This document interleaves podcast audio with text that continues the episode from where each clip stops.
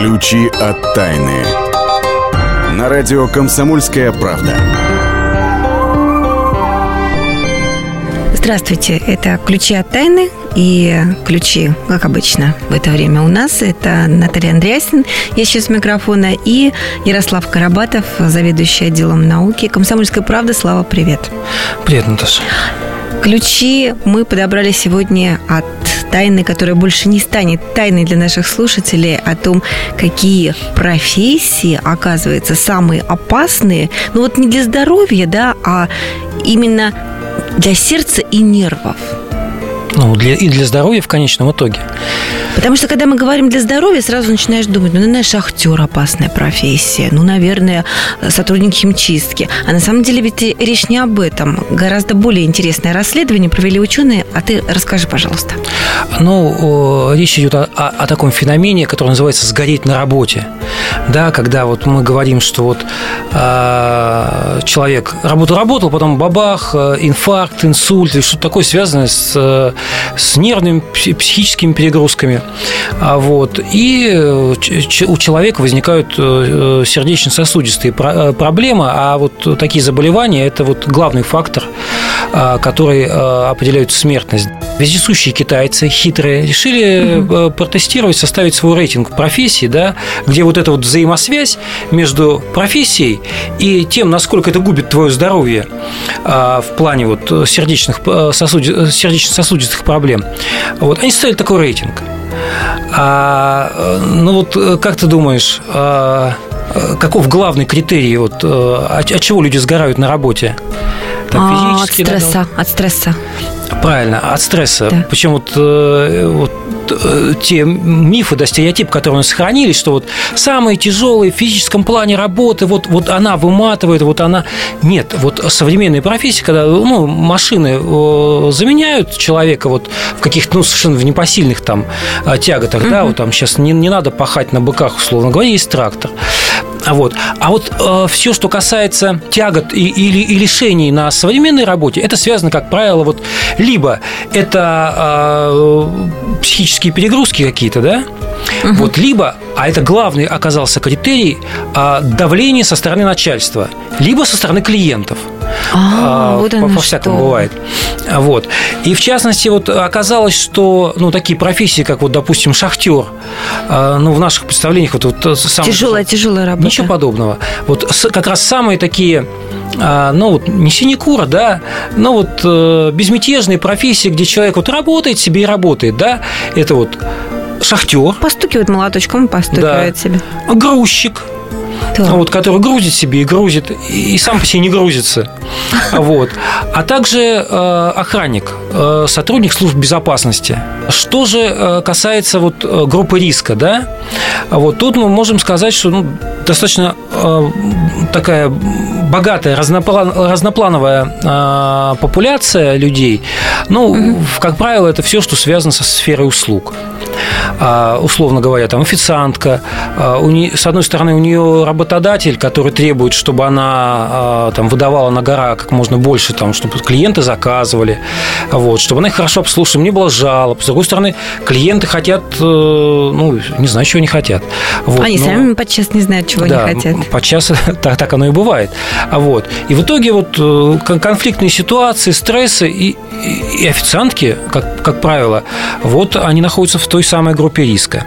А угу. дальше, допустим, а, мы можем сказать, что э, сотрудники сферы закупок, э, бухгалтера, ну, тоже отчасти понятно, да, вот, ну, вот продавцы, в частности, угу. там, ну, как я понимаю, да, нужно э, не попасть все-таки в, не, в недостачу, э, суметь обслужить клиента и чтобы у тебя там сошелся дебет с кредитом.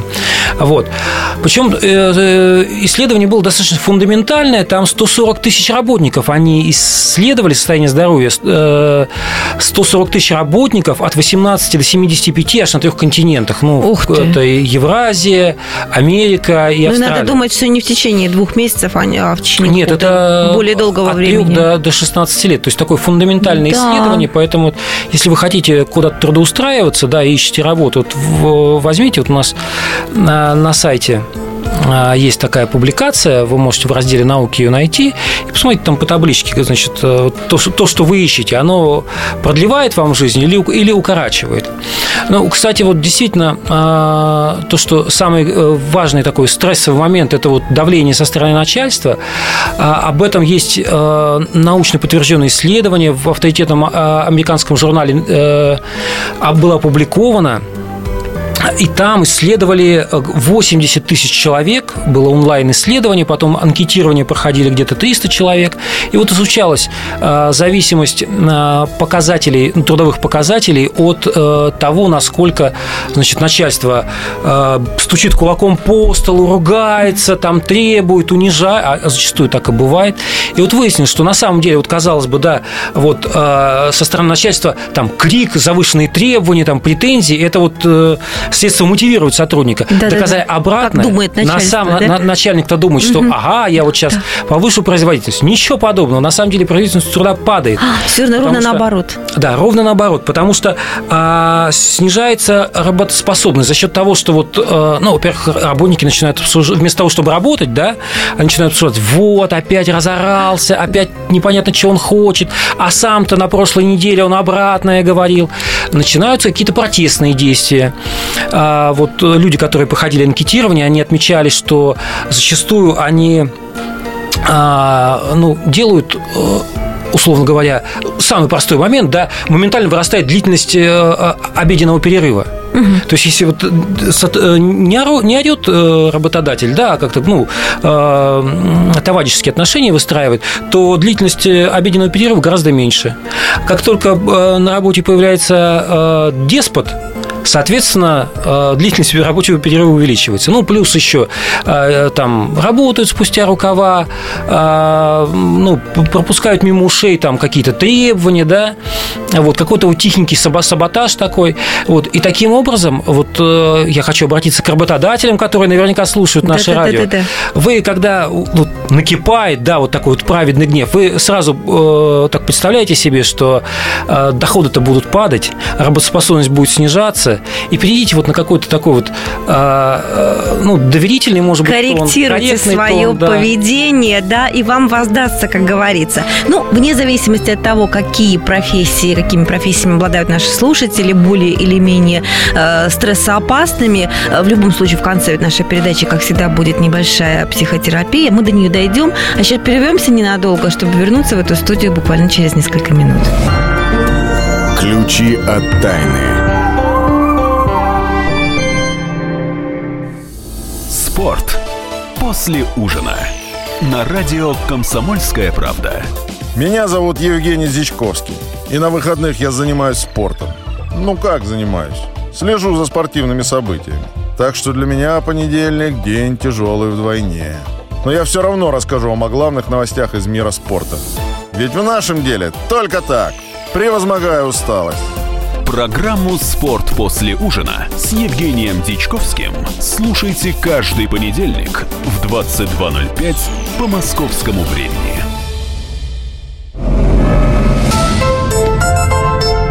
Ключи от тайны. На радио «Комсомольская правда». Здравствуйте всем, кто присоединился к нам сейчас. Это программа «Ключи от тайны», и мы продолжаем Отправляемся в места силы. Как обычно в это время, места силы, которые убирают плохую карму, улучшают здоровье, говорят, заряжают энергией. Иногда только что-то одно из всего мною перечисленного, а иногда просто комплексное, можно сказать, воздействие оказывают. Путешествовать по этим местам нам, как всегда, помогает Ксения Колесова. Ксения, здравствуйте. Здравствуйте, Наталья. Куда сегодня нас отправ... ну, поведете? Сегодня мы на горе Биштаун находимся. А вот это сразу чувствуется.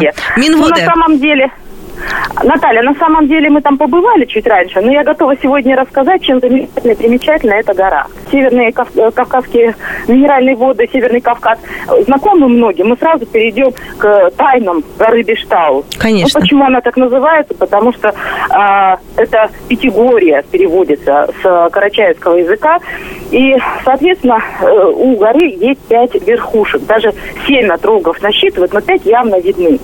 Так вот, на, на северо-восточном склоне горы находится а, такой выступ специальный, на котором есть а, храм времен скифов, храм Солнца называется. И вот это место, оно при, обладает особой а, энергетикой, особенно если оказаться в центре этого храма и лечь туда, и а, там такая ложбиночка на, на камнях, и лечь прямо на камне нужно.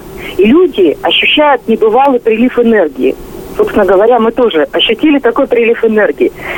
Это вот одно такое место замечательное, которое дает э, необычайную энергию и э, новые какие-то познания человеку. Биштау – это также место, где находится Успенский, Староафонский, Биштаугорский мужской монастырь. Угу.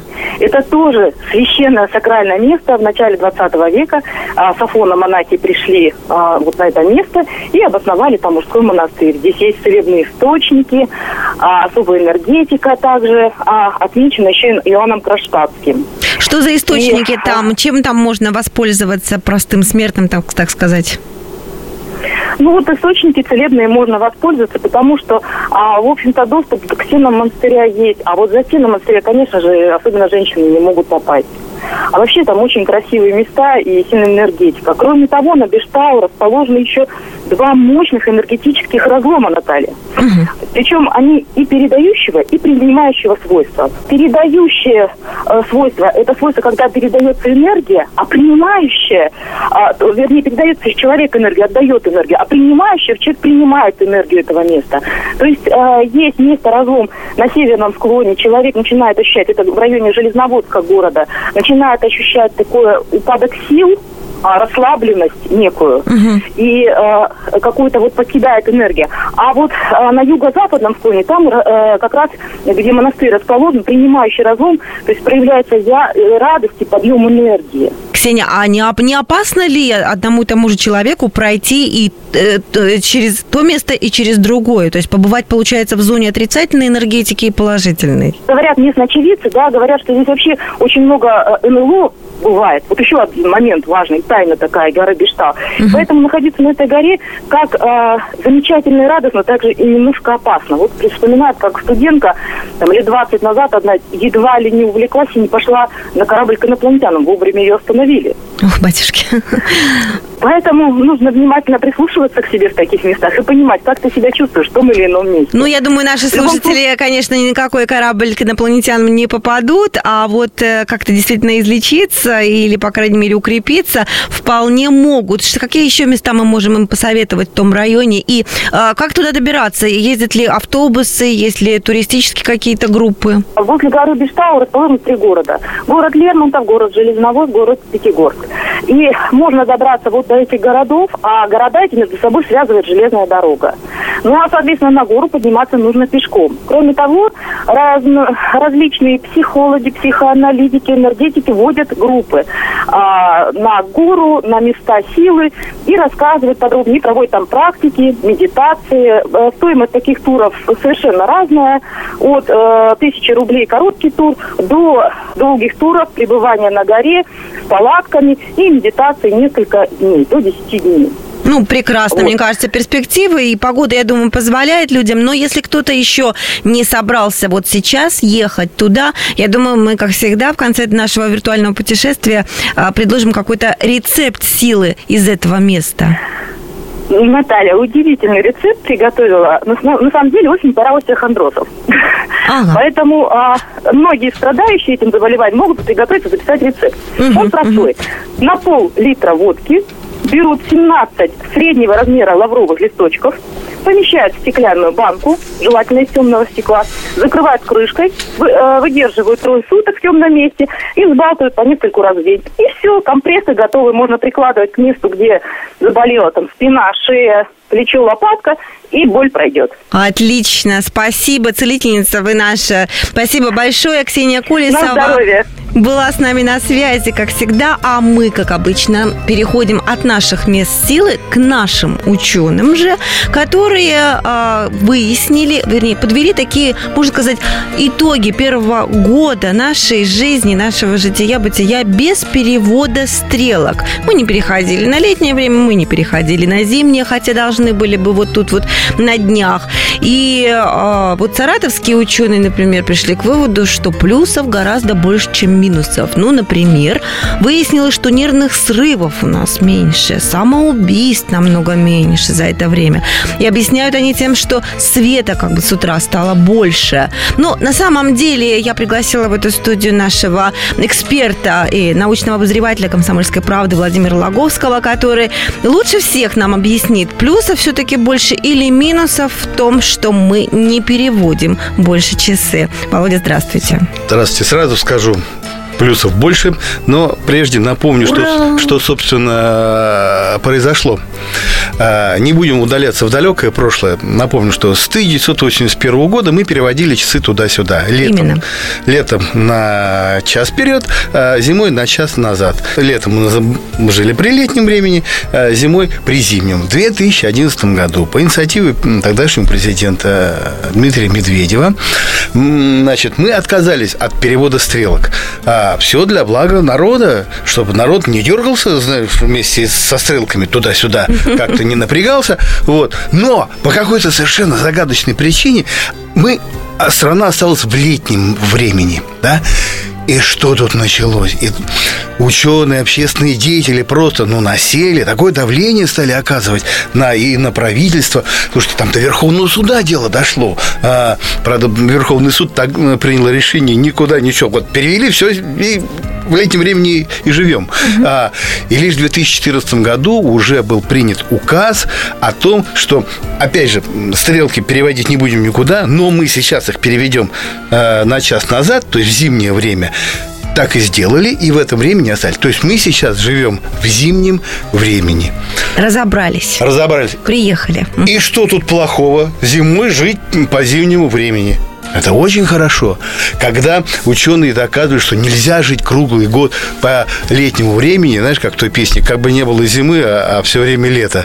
А, они говорили, это же грозит депрессиям.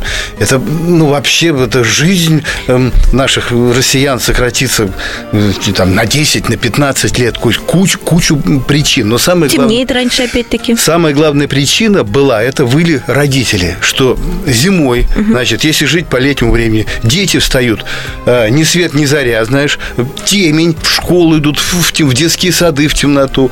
В конце концов, знаешь, мы всегда обычно вспоминаем эту самую скотину, знаешь, ли, скотинку-то за скотиной... Не доится? Вот, ну, наконец-то перевели, все по идее, все должны быть довольны. А нет. А нет. Опять не опять поднимаются разговоры, потому что что надо бы, э, надо бы кое в отдельных регионах, говорит, надо бы нам обратно на летнее время, ну потому что как-то Новосибирские мы тут... депутаты поднимают этот вопрос, алтайские вот. депутаты, но, калининградские. Но даже. может быть, да, как-то так сделают власти наши, что э, переводить стрелки-то не будут, угу. но просто дозволят конкретным регионам поменять поясное время. Понимаешь, там в каком-то регионе, условно говоря, Гринвич Минтайм, плюс столько-то, потом плюс столько-то, он говорит, ну, ну нам добавьте часик-то еще. Может быть, так добавят. Вот. Может быть, добавят, э, но переводить э, часы все-таки вы настаиваете, вы как эксперт настаиваете, что я этого настав... делать не я, нужно. Я бы, не, я бы не хотел, вот, но пометуя о предыдущем предыдущем опыте, знаешь, понравилось, как 2000, понадобил 2011 по 2014 год, чтобы принять такое решение все-таки, да, как-то опять напасть на часы. Вот. Ну, если, если какое-то решение будет опять принято стрелки крутить, да, ну, на это уйдет, ну, ну, лет пять, я так думаю. Потому что исслед, новые исследования, новые споры, новые доказательства. Кстати, читатели «Комсомольской правды» активно включаются в эти споры. Они активно откликались, э, ну, вот, когда мы жили при, при летнем времени, потом, когда перешли опять на зимнюю, эта тема, ну, она в самом топе. Ну, и кто еще не поучаствовал в дискуссии, может это сделать у нас на сайте kp.ru. Мы пока прервемся ненадолго для того, чтобы вернуться в эту студию и узнать, товарищи, что пенсионный возраст нам продлевают не зря, оказывается, а потому, что человек может запросто жить и работать до 100 лет. Ключи от тайны. Я Николай Сванидзе. Я представляю вам свой, но основанный на фактах, взгляд на российскую историю 20 века. Один год, один человек. Знаменитый или иногда не очень, но который жил в то время – И само время, великое, драматичное, теперь почти забытое. Документальный сериал «Исторические хроники» с Николаем Сванидзе. Слушайте каждую среду в 22.05 на радио «Комсомольская правда».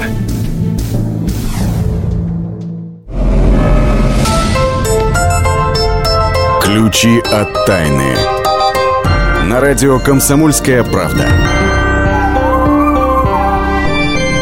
Продолжаем программу «Ключи от тайны». У микрофона Наталья Андреасин и в студии наш научный обозреватель «Комсомольской правды» Владимир Логовский. Еще раз здравствуйте. Здравствуйте. Как обещала, будем разговаривать о том, что может быть не понравится очень многим нашим слушателям.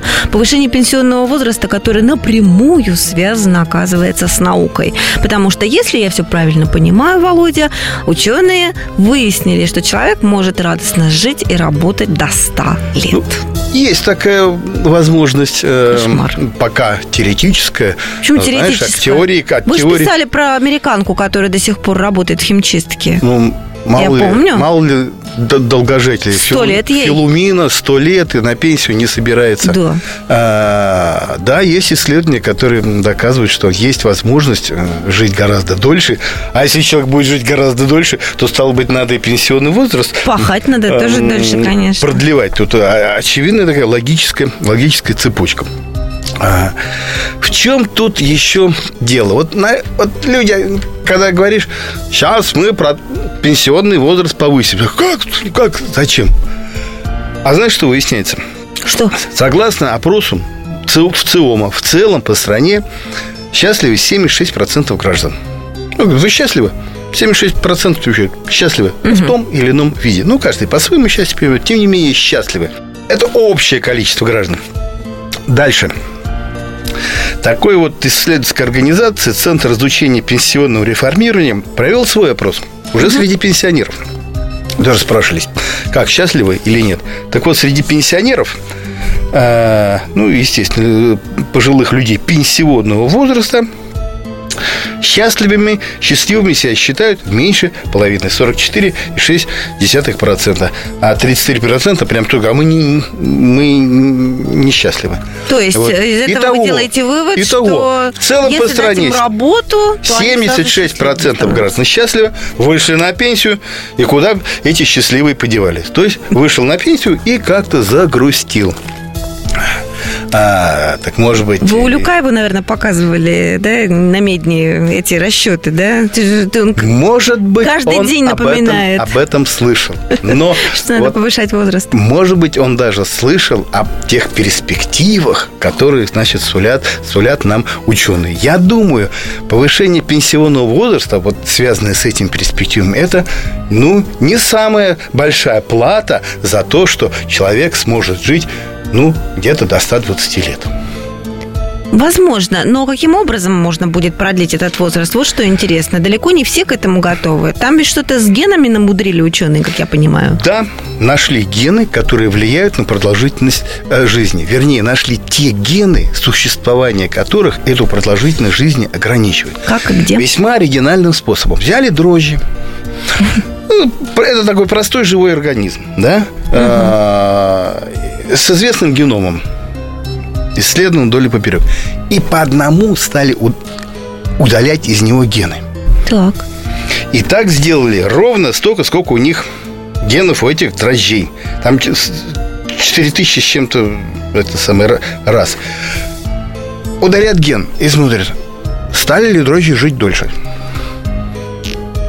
опять другую удаляться, мы опять стал ли дрожжи жить, жить дольше. И, и что? Того, и, того нашли 238 генов, избавление от которых добавляло дрожжам то или иное время жизни.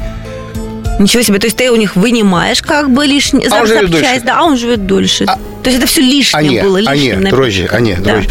Так вот, в клетках млекопитающих, включая человека, присутствует из этих 238 генов 119. То есть у нас гнездятся 119 генов, которые мешают нам жить дольше. А, Кто бы подумал? Задача в итоге, да, найти, э, найти такие гены, которые можно удалить из человека, и он будет жить дольше. Так вот, э, кандидат на это имеется. Это так называемый ген LOS1, когда его удаляли из дрожжей, то дрожжи начинали жить аж на 60% дольше. Это вот, вот эта добавка и сулит нам где-то где 120 лет. То есть это 60% добавится к нашей средней продолжительности жизни, и мы будем где-то в среднем 120 лет ну уж, жить. Я ну правильно понимаю? Да, да, ну уж до 100 лет-то ну, поработайте, ну, если вы до 120 живете. Ну, э... ну ох, не готова я была, Володя, к этому. Не готова, прямо скажем. И, и, ну, и это еще не все. Я так и знала. Слонов изучали тут. А слоны э, нам даруют такой парадокс, который называется парадокс Пито. Это по имени его первооткрывателя, такого ученого. Суть парадокса. Слон большой. Клеток в слоне примерно в сто раз больше, чем в человеке. Да? Так. Казалось бы, вероятность того, что эти ДНК этих клеток испортятся, и слон заработает какие-нибудь онкологические заболевания, должны быть, должна быть очень высокая. Безусловно. А, по крайней мере, гораздо выше, чем у людей. У человека. У ну, человека, да. А она не выше, а наоборот, где-то ну, в пять раз меньше, чем у человека. То есть клеток больше, а слон раком не болеет, понимаешь? Неожиданно. А есть ответ на этот вопрос? Почему так? Есть. Там всякие разные гипотезы были, но в итоге эм, выяснили. Знаешь, была гипотеза, что а вдруг у слона какая-то система ремонта вот этого ДНК. Это вот, за, кстати, за ремонт ДНК дали э, Нобелевскую премию в этом, да, в этом году за так называемый репарат. Нет, посмотрели, нет. Никакого там особенного ремонта, ремонта нет. Угу. Но оказалось, что природа снабдила слонов несколькими десятками копий, там что-то 38 их, ген такой P53, и благодаря этому гену клетки, в которых возникли опасные сбои, теряют способность делиться. Он следит за этим. Вот увидит клетка, плохая она. Бац, убили. Уничтожает ее. У, уничтожает, не дает, не дает делиться, или клетка сама гибнет, или э, не, дают, значит, не дают ей делиться. Тем самым организм препятствует появлению опухолей, вот этих самых сбой, сбоев. Если бы человек обладал такой, да. такой же способностью, вот. у человека... А как? как у как слона как 38, 38 копий. У человека от две всего, максимум две бывает. Как? Как? На насадить эти гены, это тоже задача отнюдь не фантастическая. Уже, ну, как называется, генно-модифицированные люди. А мы этого боимся. То есть, в принципе, нам могут уже в ближайшем будущем пересаживать эти самые полезные гены, которые будут бороться с нашими плохими Задача клетками. либо удалить какой-то ген, либо добавить. Это отнюдь не фантастическая задача для сегодняшней генетики. А, на всяких там модельных организмах э, в том или ином виде эту задачу уже, уже решают. Может быть, не исключено, что и, и человек э, с человеком как-то как-то это получится. Спасибо за хорошие новости и за прекрасные перспективы нашему научному обозревателю Владимиру Лаговскому. Сейчас предлагаю послушать нашу рубрику «Темные истории. Загадки убийства красного командира Щурса, далеко еще не разгаданные». А в следующей части нашей программы мы вернемся, чтобы поговорить о том, что за страшное небесное тело летит на сближение к Земле и почему именно на Хэллоуин и что нам вообще ждать в ближайшем будущем. Не переключайтесь. Темные истории. На радио «Комсомольская правда». Август 1919 года. Под Житомиром убит легендарный красный командир Николай Щерс. Его заместитель Иван Дубовой рассказывает, что в Шорса во время боя попала пуля из вражеского пулемета – Эту версию никто не оспаривал более 40 лет. Но после разоблачения культа личности Сталина люди, у которых были сомнения, начали говорить вслух о странностях в этом деле. Например, Иван Дубовой сам перебинтовал пробитую пулей голову своего командира, а потом запретил медсестре менять повязку, даже на мертвом теле – по его же распоряжению тело Шорса отправили на захоронение без медицинской экспертизы. Еще одна деталь. В течение месяца до гибели красного командира при разных обстоятельствах погибли трое его ближайших сподвижников.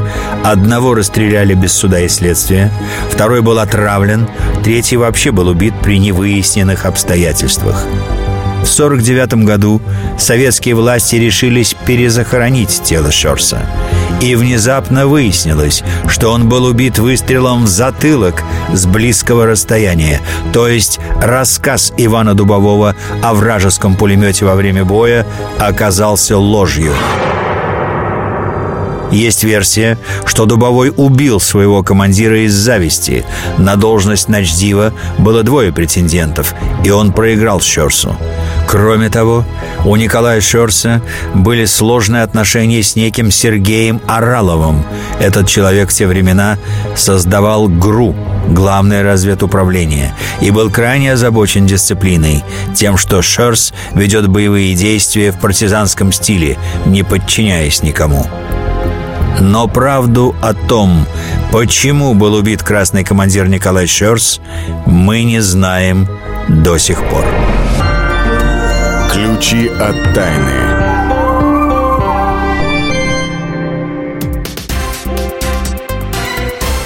Все проблемы ему по колено. И по пояс любые критики.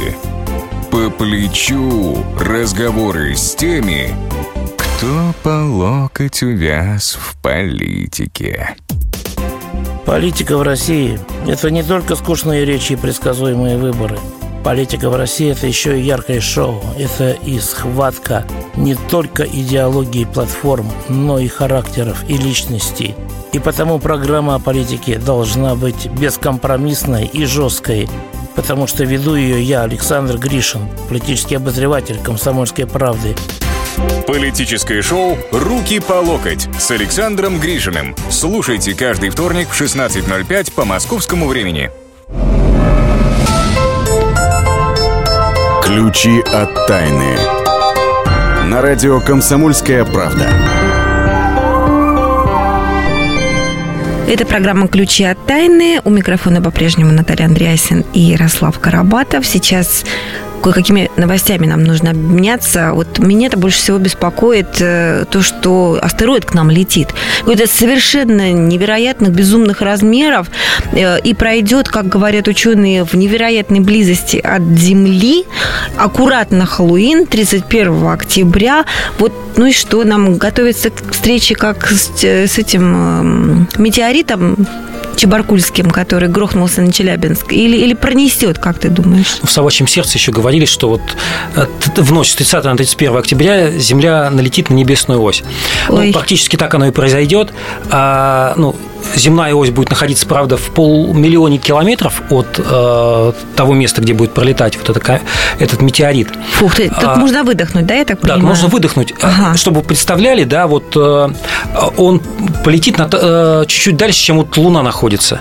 Вот, условно говоря, там э, Луна находится на расстоянии, там, ну, условно говоря, там 350 э, Э, тысяч километров, а это вот еще дальше. То а чего, а чего, а чего ученые, ученые тогда об этом так судачат? Почему так все бояться начали? А потому что э, неожиданно обнаружили. В принципе, все такие э, большие небесные тела, а вот размер где-то от 280 э, до 600 там, с чем-то метров, это ну, считается такое заметное, заметное небесное тело, и, в принципе, их все уже вычислили.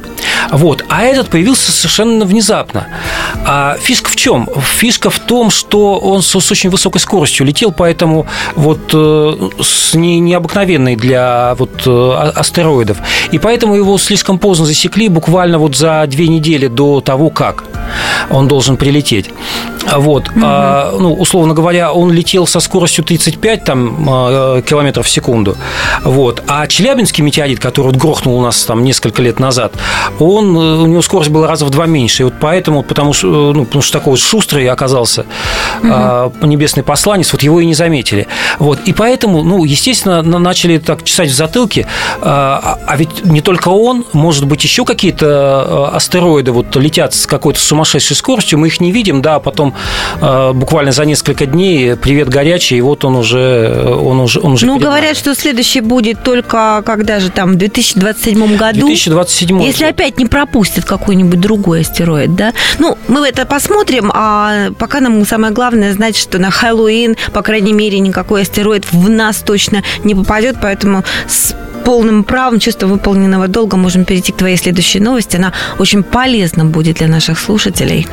Ну, это вот, э, ну, знаете, наверное, да, вот этот миф, что как только вот э, поставили э, телефон на зарядку, да, и вот зарядилась батарея, нужно срочно вынимать, потому что потом счетчик будет начинать мотать и все такое прочее, это прогорите.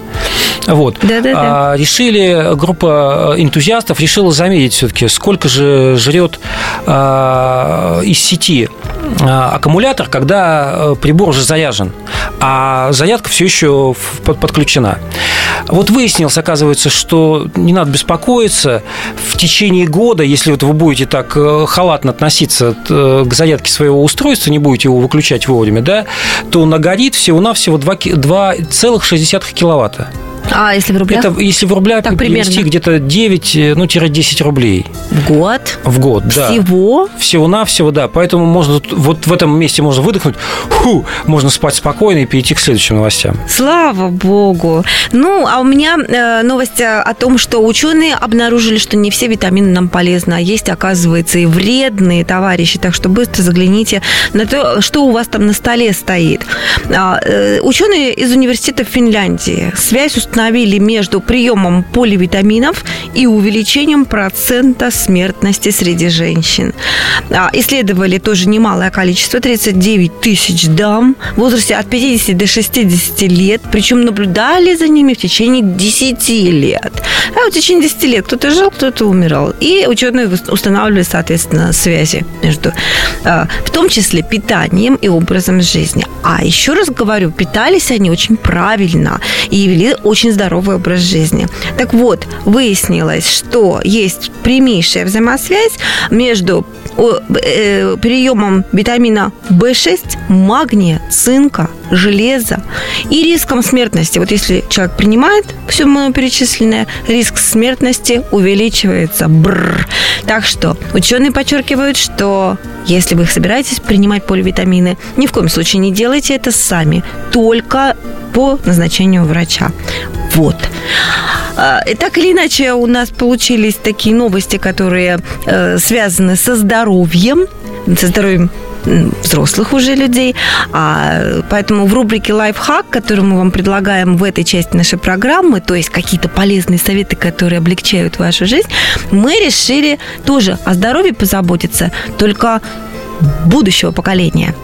Да, ну вот э, это советы молодым родителям, да, э, вернее, молодым людям, э, парням и девушкам, которые хотят стать молодыми родителями. Хотят не просто стать молодыми родителями, а чтобы у них родился там будущий олимпийский чемпион. А вот э, советы для тех девушек, которые вот ну, у них это пушкинская строка «Я для батюшки царя родила богатыря». Вот чтобы родить самого э, здорового ребенка, вот тут барабанная дробь должна быть. Э, Можно я изображу? Да-да-да да-да. Вот. А, нужно выбрать месяц зачатия. Это очень важно. Оказывается, если месяц зачатия декабрь, то ребенок э, вырастает, э, рождается необычайно здоровым, гораздо здоровее, чем там а, сентябрь, октябрь, ноябрь и так далее. Вот. А самый критичный месяц для здоровья э, ребенка – это если он появляется в июне. Если зачатие происходит да, в июне. Прошу прощения, да. да, если зачатие происходит в июне. Значит, как объясняют нам ученые? Это ученые из э, университета Индианы, США. А, они говорят, что если ребенок зачат в декабре, то, соответственно, на свет он появится в сентябре или в августе. Угу. Как раз э, тогда, в последние месяцы, молодая мама будет э, наслаждаться там, ну, загорать, принимать солнечные ванны, получать витамин D и прочие витамины. И это очень полезно для здоровья мало, Есть малыша. овощи, фрукты. Есть овощи, фрукты. Но вот тут они как бы расходятся, потому что э, почему в июне не, не рекомендуется заниматься этим делом? А потому что в июне якобы э, действительно едят э, много овощей и фруктов, а в них очень много пестицидов и других э, вот каких-то вредных таких вот веществ, которые, ну, в, в минимальных э, дозах они, ну, как бы безопасны, mm-hmm. вот, но не, все равно не очень хорошо для ребенка. Вот. Поэтому либо нужно э, сместить сроки, либо питаться исключительно э, экологически чистыми и безопасными овощами и фруктами. Вот. Но, тем не менее, все равно запомните вот этот месяц декабрь. Кстати, до него уж совсем недалеко, рукой подать. Между прочим, да. Так что тем, кто хочет завести малыша, я рекомендую вот э, все усилия приложить вот как раз э, в этом месяце декабре. Профессор Ярослав Карабатов давал экспертные советы. А вы прислушайтесь, прислушайтесь. У Ярослава очень большие знания. А, ну, в общем, наша передача-то уже к концу тем временем подходит. Как я обещала, в конце, конечно, минутка, точнее, две, две с половиной минуты психотерапии для тех, кто, может быть, испытывает стресс от своей работы, о чем мы говорили в самом начале, ну и от чего угодно, в принципе. Это я на музыку намекаю. Ученый из университета Грунингема Яков Юлей рассчитал, научно рассчитал, какую музыку нужно слушать правильно для того, чтобы повысить гормон счастья в себе. Вот. Чтобы стать счастливым. Три правила должны быть в этой музыке. Гамма мажорная, текст жизнеутверждающим, ну, это как бы очевидно, а ритм не менее 150 ударов в минуту, ну, не более. Вот. Чтобы мы не сидели и не высчитывали 150 ударов в минуту, мы просто предлагаем вам сейчас послушать одну из песен, которую включил этот ученый в свой хит-парад. Прошлую мы послушали в исполнении группы Абба на прошлой неделе. Это была Dancing Queen. А сейчас будем слушать Don't Stop Me Now в исполнении группы Queen. Так что получаем дополнительные мегабайты счастья, наслаждаемся музыкой и ждем нашей следующей встречи через неделю. Пока.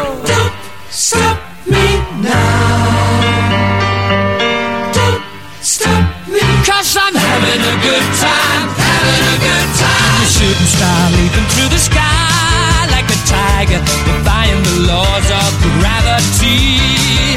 I'm a racing car passing by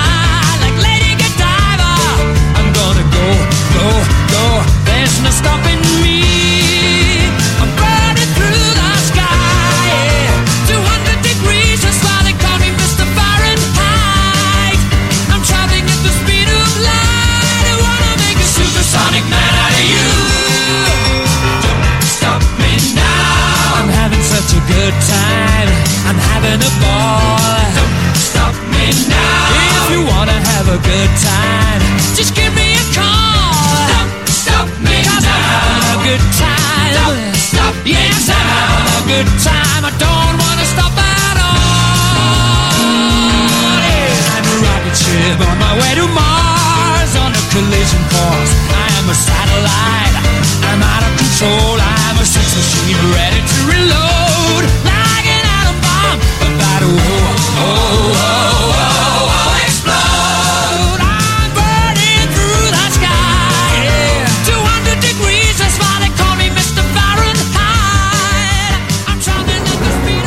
Как не пропустить важные новости? Установите на свой смартфон приложение «Радио Комсомольская правда». Слушайте в любой точке мира. Актуальные новости, интервью, профессиональные комментарии. Удобное приложение для важной информации. Доступны версии для iOS и Android. Радио «Комсомольская правда». В вашем мобильном.